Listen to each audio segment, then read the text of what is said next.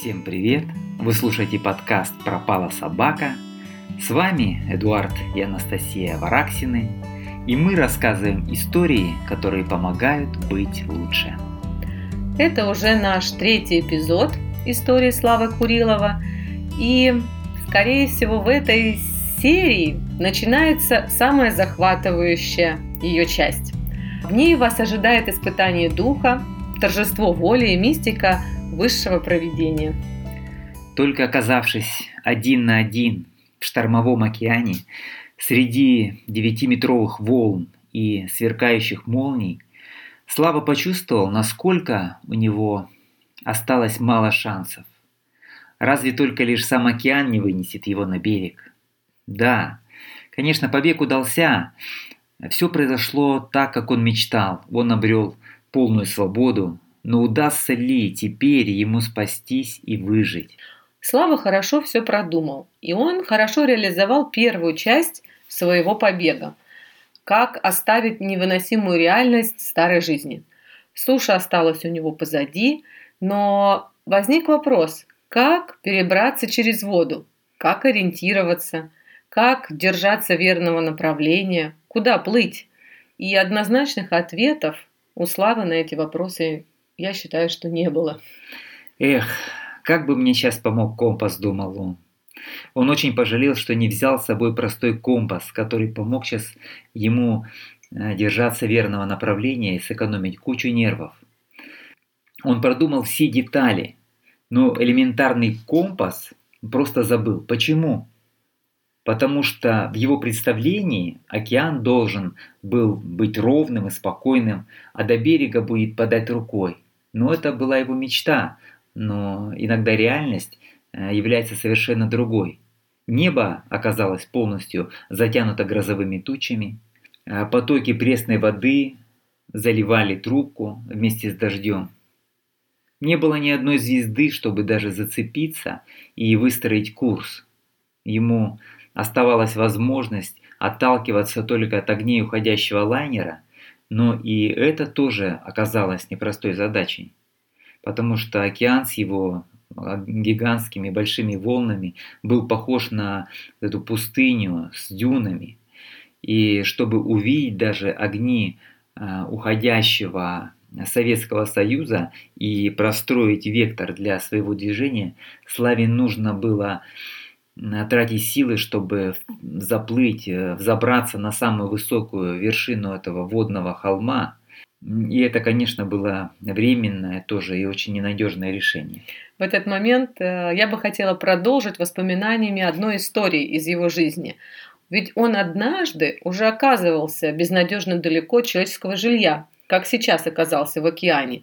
И тогда тоже не было шансов найти дорогу, и спасение было подобно чуду. Это история о том, как он оказался в тундре по рабочим делам, и он прошел около шестьдесят километров в поселок Дальние Зеленцы. Он находился на берегу Баренцева моря, и добраться туда можно было только пароходом, на который он опоздал, а следующий пароход был только через неделю. В тундре Слава никогда не был, и он решил пойти пешком, чтобы посмотреть. И, внимание, мне очень нравится этот момент, узнать все самому. Это очень отражает вообще Славу по его духу. Он решил узнать все сам и решил разузнать дорогу у местных. Но люди, глядя на его одежду, туфли, сразу говорили: «Возвращайся, жди парохода. Ты заблудишься. Туда только один путь — море». Но Слава, конечно же, как настоящий герой, как человек, который принимает свои собственные решения, никого не послушал.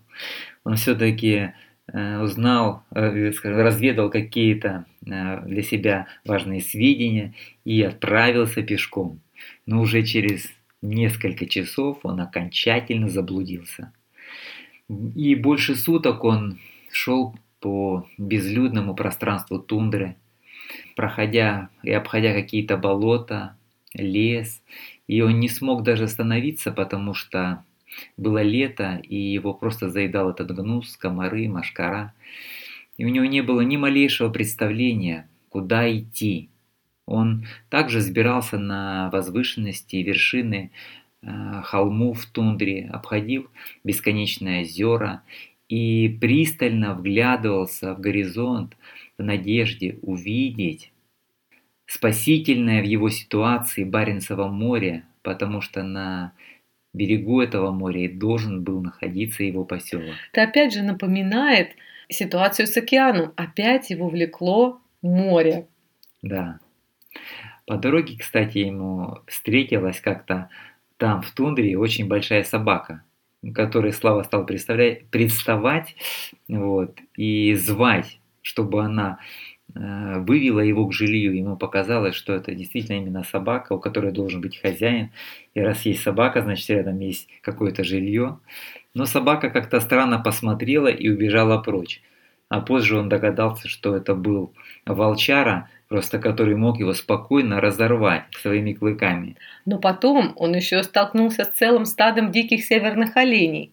И самцы-вожаки, они выстроились в боевой порядок, защищая своих самок, и пошли на него, опустив рога. Слава замер, но спустя некоторое время они чудом остановились и начали возвращаться обратно. Я помню, что некоторое время они шли, и Слава отступал назад, глядя в глаза этим вожакам, и в какой-то момент действительно все это завершилось мирно. Но на этом его злоключения в тундре тоже не закончились. Это поразительная история, потому что он забрел по пояс в болото, пытаясь нащупать почву под ногами. И вот здесь самое интересное, на мой взгляд, произошло, что он услышал позади себя, вот в этой тундре, голос пограничников: «Стой, руки вверх, предъявите документы». Но мне понравилось, что Слава им задал какой первый вопрос: «Что вы здесь делаете?», смутив самих пограничников. Вот они не поверили своим глазам, когда увидели его пропуск в эти дикие места. Вот они показали ему направление через болото и озеро, и долго еще провожали его взглядом, провожая вслед. А когда Слава наконец уже на следующие сутки дошел таки в этот свой поселок, то жители его встретили просто как инопланетянина. Оказалось, что за всю историю этого поселения, возможно, это несколько десятилетий, это был первый случай, когда кто-то смог добраться в эти места через тундру. И Слава действительно был первопроходцем. А охотник, у которого он поселился на эту командировку, вот, объяснил ему, каких действительно смертельных опасностей ему удалось избежать.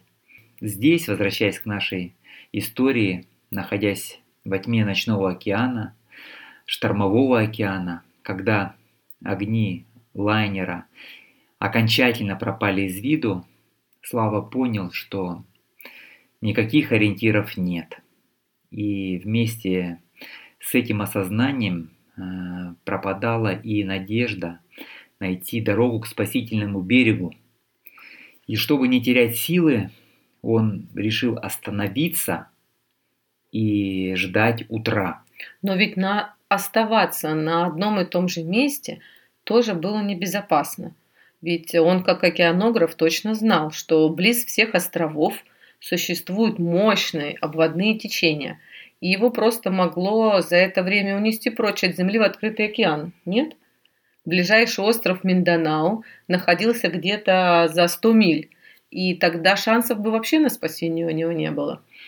Да, действительно, Миндонао был далеко, и здесь неизвестно вообще, вынесет его именно на этот остров или нет. И в этот момент еще большая опасность пришла даже не снаружи, а изнутри. Он судорожно пытался найти ответ, что же ему делать, что делать. И мозг зациклился. И появился страх, который Слава меньше всего ждал. Волны этого страха поднимались изнутри, через все тело, через руки, ноги, сердце, и они захватывали все сознание. Ему вдруг стало тяжело дышать. И, конечно, шел дождь, и в трубку тоже попадала вода, и из гребней волн тоже заливала трубку. И в таком состоянии просто продержаться даже на воде и полчаса было невозможно. Не говоря о том, что еще куда-то плыть. Да, Слава знал, что от страха можно умереть.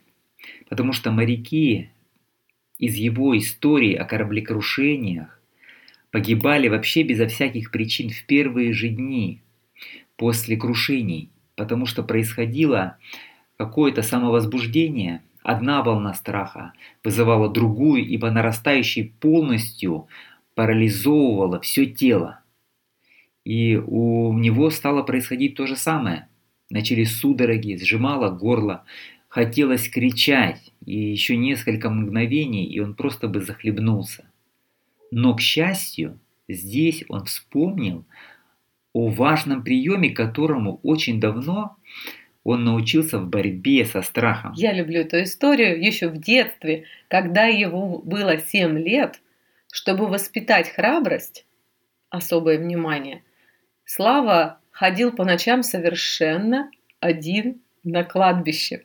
Он был очень впечатлительный, рассказывал, как он много видел там привидений, которые он там победил, но сам факт. Да, мне даже взрослому от одной мысли пойти погулять по кладбищу не ночью, даже днем становится жутковато. Но то, что открыл Слава, свой прием о том, что когда отводишь от страха глаза, то он сразу набрасывается и пугает с новой силой. И Слава знал, что нужно смотреть прямо в страх и держать концентрацию на страхе. И только тогда он отпускает и растворяется.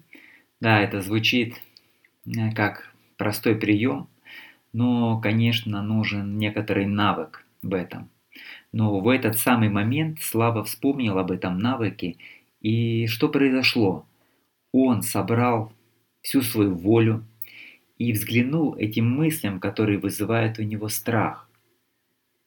И тогда пришла другая мысль, она была вообще из другой оперы, о том, что я ведь просто убиваю сам себя этим настроением, этими паническими мыслями о безысходности. Но мое положение еще не так безнадежно.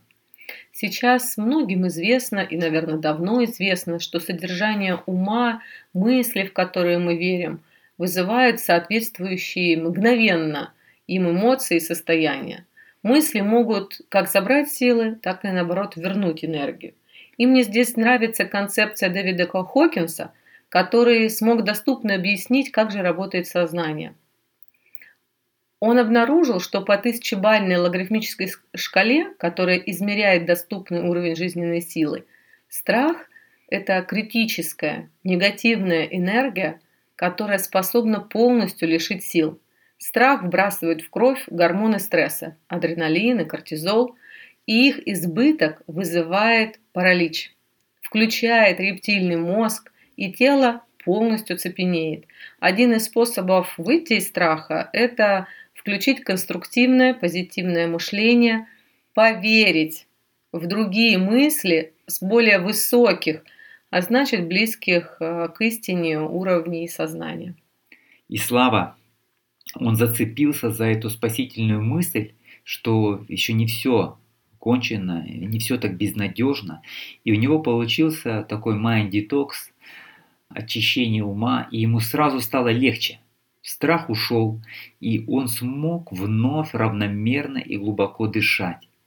И в этом состоянии, хочу сделать акцент, само собой пришло спасительное решение. Не надо ждать утра. Надо просто лежать на воде и экономить силы лишь до тех пор, пока не будет видно звезд. А когда появятся первые звезды, уже по ним можно выстроить курс своего движения и будет легко найти нужное направление. И через несколько часов тучи действительно начали рассеиваться, и в ночном небе появилась первая яркая звезда. Это была планета Юпитер. Потом, когда облака еще раздвинулись, он увидел и пояс Ориона, и Сириус. Все стало ясно.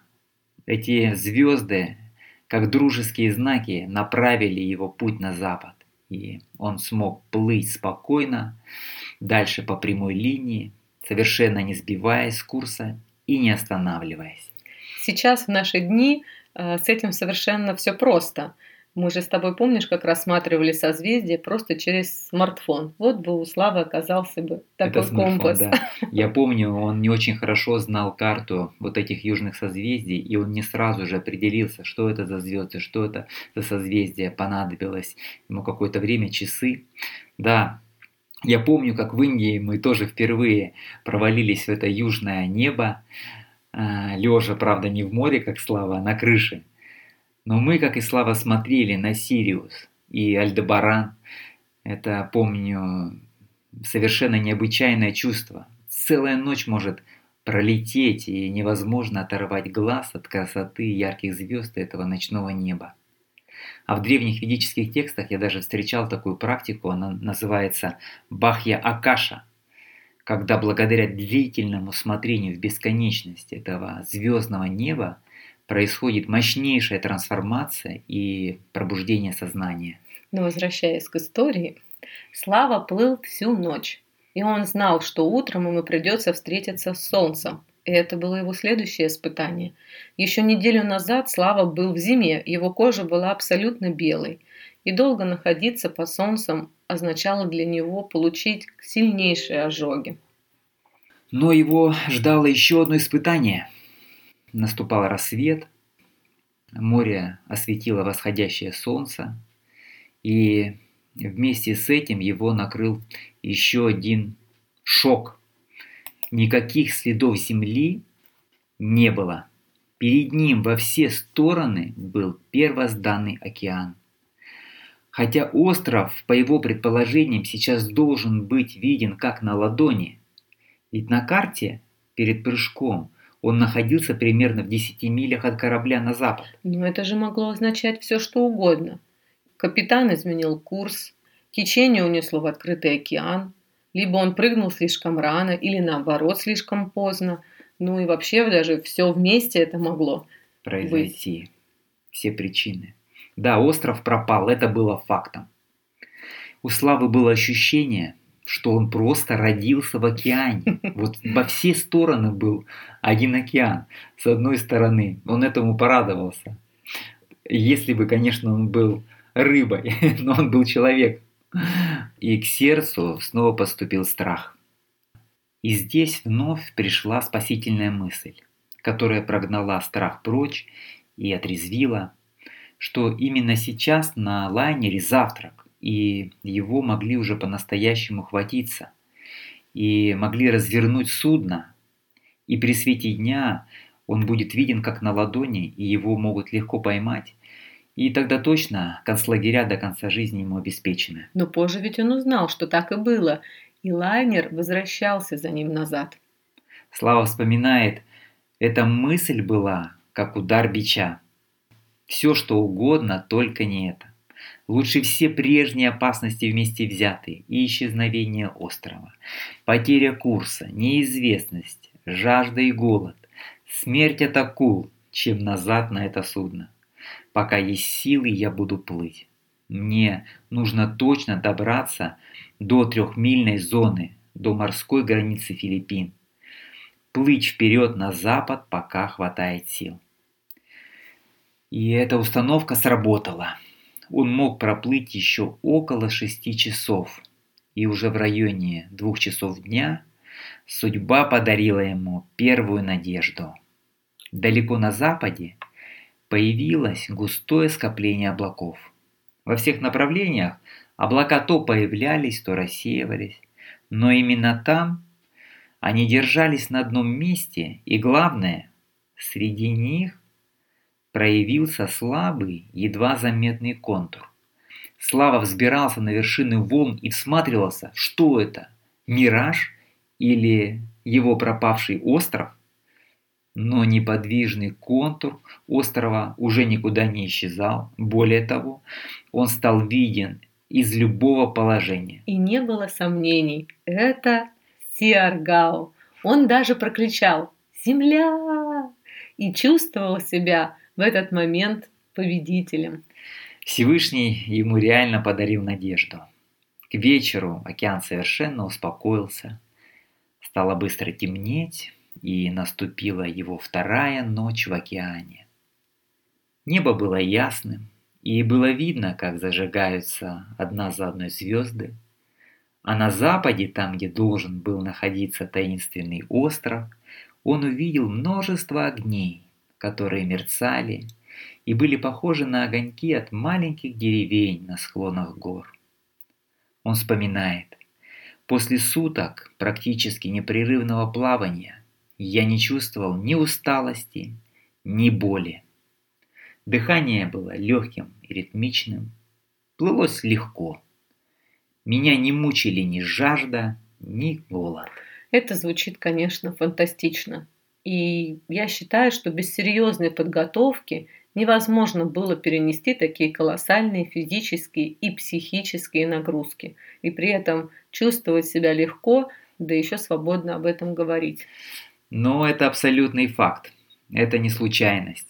Ведь Слава был мастером, реализованным мастером йоги. И в это трудно поверить. Учитывая реалии того времени, ведь йога была запрещена. Ни книжек, ни мастеров рядом, ничего об этой теме. Но это биографический факт. Начиная с первого курса института, он самостоятельно стал практиковать по книжкам самиздата одну из труднейших систем йоги – хатха-йогу.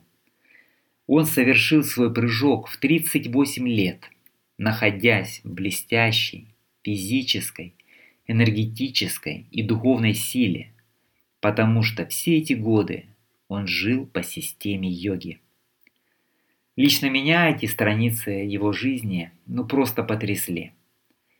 И я очень, конечно, ему благодарен за то, что он рассказал о нюансах своего внутреннего опыта, о мистических выходах за пределы тела, о путешествиях на любые расстояния и прохождении в тонком теле через все стихии, через воду, огонь и плотные материи, и, конечно, о его ошеломительных самадхи. В наш век йога стала очень популярна как способ познания истинного себя и самореализации. И уже ученые, например, знаменитый физик, соавтор теории струн Матио Каку, в своей работе «Будущее разума» делает прогноз о том, что двадцать первый век человечество будет осваивать вершины сознания.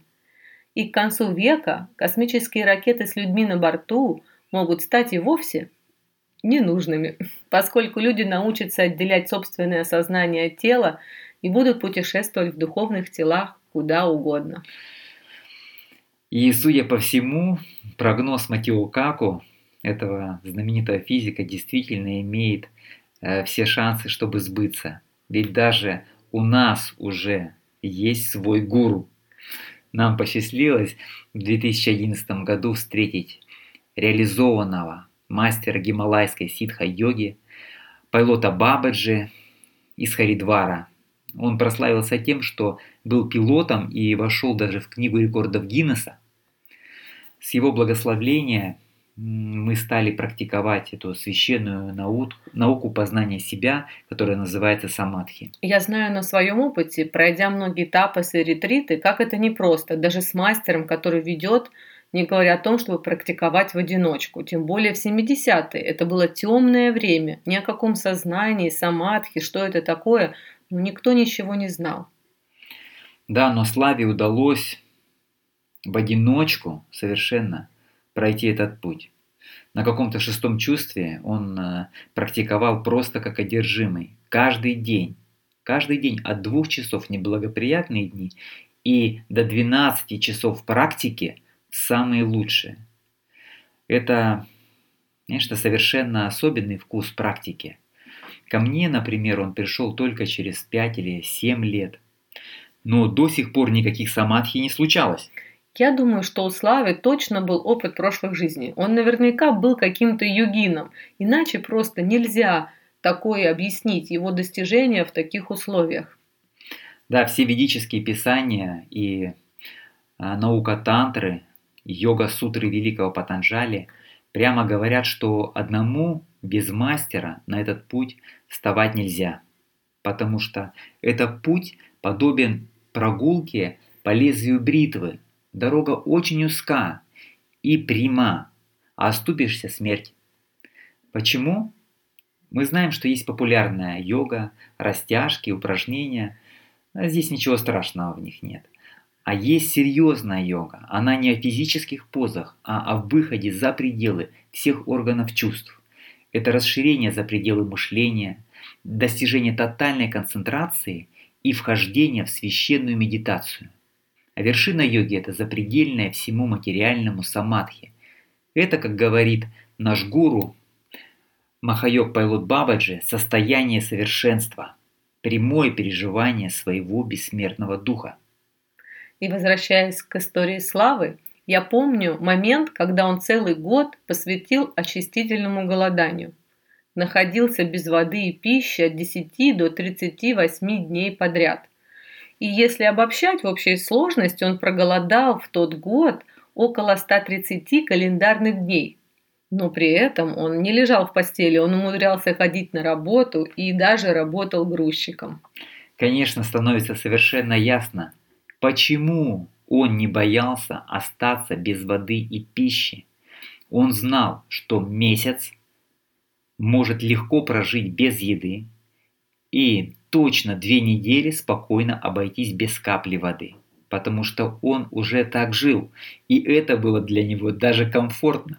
Но также, почему он мог держаться так долго в, оке... в океане? Он овладел сложной наукой дыхания и высшими техниками пранаямы, обычно для освоения которых нужно восемь-десять лет. И Слава мог обходиться на очень маленьком дыхании. Он научился удерживать постоянную концентрацию также на внутреннем объекте. Через это пришел к древней системе познания мира, когда не через интеллект или книги, а через созерцание, внутренний опыт, раскрывается знание о каком-то объекте во всех подробностях, и оно раскрывается само. И если говорить вообще о смыслах, то у Славы, например, никогда не было целей улучшить свое здоровье или укрепить организм, накачать мышцы или правильно питаться. Его цель была совершенно из другого измерения.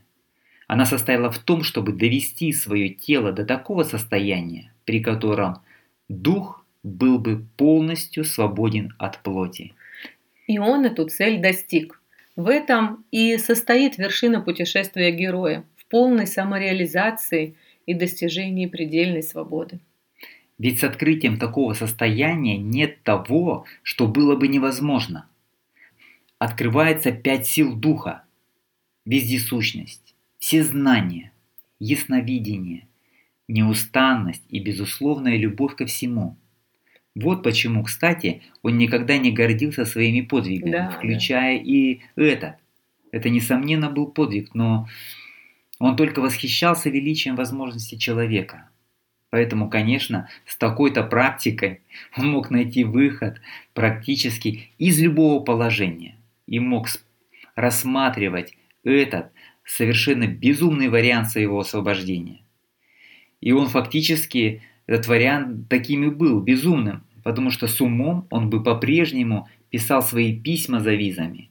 Его прыжок – это был выбор, конечно, сверхсознания, сердца или интуиции. Можно назвать как угодно.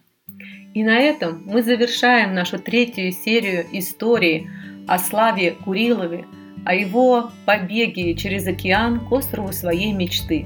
Оставайтесь с нами, и вас еще ожидает четвертый эпизод этой истории.